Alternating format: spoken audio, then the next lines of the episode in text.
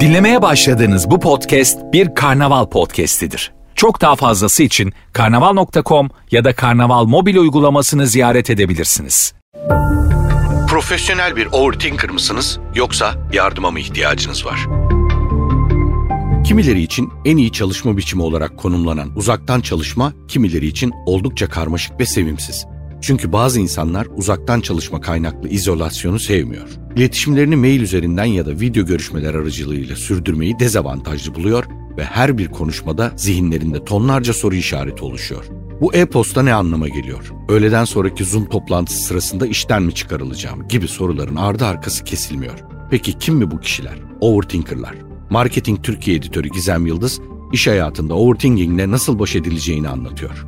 Overthinking yani aşırı düşünme sorunu belirsizliği en çok hissettiğiniz ortamlarda yoğunlaşıyor ve birçok insan için uzaktan çalışma belirsizlikle dolu bir dünya demek. Psikologlar aşırı düşünenlerin yanlış gidebilecek şeyler hakkında takıntılı bir şekilde endişe duyduklarını söylüyor.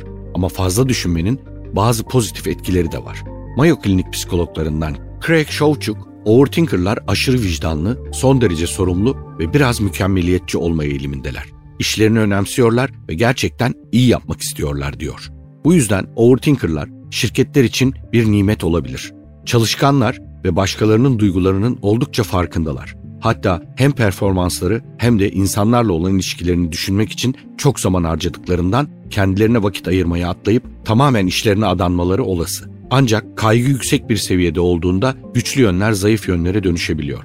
Shawchuk'a göre overthinkerlar endişelenmeye başladıklarında ya durumdan uzaklaşıyorlar ya da korkularının yersiz olduğuna dair güvence arıyorlar. Bir şey hakkında endişelendiklerinde veya bir durumun belirsiz olduğunu hissettiklerinde her şeyin yolunda olduğuna dair %100 güvence istiyorlar. Bu düşünceleri saplantı haline getirdiklerinde amaçları daha iyi hissetmek değil, daha az kötü hissetmek oluyor. Ve ihtiyaç duydukları geçici güvenceyi alsalar bile asık suratlı olan bir yöneticiyle her konuşmak zorunda kaldıklarında şüphe geri geliyor. Çoğuçuk endişeye kapılmış uzaktan çalışan bir overthinker'ın satır aralarını çözmek için e-postaları tekrar tekrar okuyabileceğini ve bir ruminasyon döngüsünü tetikleyebileceğini belirtiyor.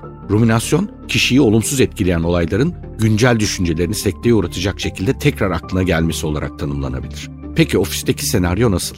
Endişeli hissettiğinizde haber beklediğiniz kişiyle lavaboda ya da mutfakta karşılaşabilirsiniz ve size gülümsediğinde endişeleriniz kaybolabilir. Evde ise bu karmaşanın yaşanmasının imkansız olmasının yanı sıra farkında olmasak dahi çok önemli bir iletişim kanalı olan beden dilini gözlemlemek de mümkün olmuyor. 172 ülkede 32 binden fazla katılımcı ile yapılan bir araştırma, olumsuz olaylar üzerinde çok fazla düşünmenin depresyon ve stresin en büyük göstergesi olduğunu ortaya koyuyor. Ancak bunu yönetmek elbette mümkün. Öncelikle endişeyi tetikleyen alt düşüncelere meydan okumalısınız. Daha iyi bir olasılık var mı? Bunun doğru olduğunu düşünüyor muyum yoksa biliyor muyum gibi sorulardan güç alabilirsiniz. Aynı zamanda patronunuz ve ekip arkadaşlarınızla resmi olmayan Zoom görüşmeleri ya da fiziksel buluşmalar ayarlayabilirsiniz. Bu onların ruh halini daha iyi okumanıza yardımcı olarak kaygı seviyenizi azaltabilir. Çözüm noktasında yöneticilerin de elini taşın altına koyması gerekiyor. Uzaktan çalışan ekip üyeleriyle daha sık görüşmezlerse dışlanmış hissedebileceklerini göz ardı etmemeliler. Uzmanlar uzaktan çalışanların tüm endişelerini ortadan kaldırarak daha etkili bir iletişim kurmanın yöneticinin sorumluluğunda olduğunu söylüyor. Eğer iletişim yeterince iyi bir seviyede olursa overthinkerlar da belki belirsizliklerle barışabilir. Tabi yöneticilerin de sağduyularıyla.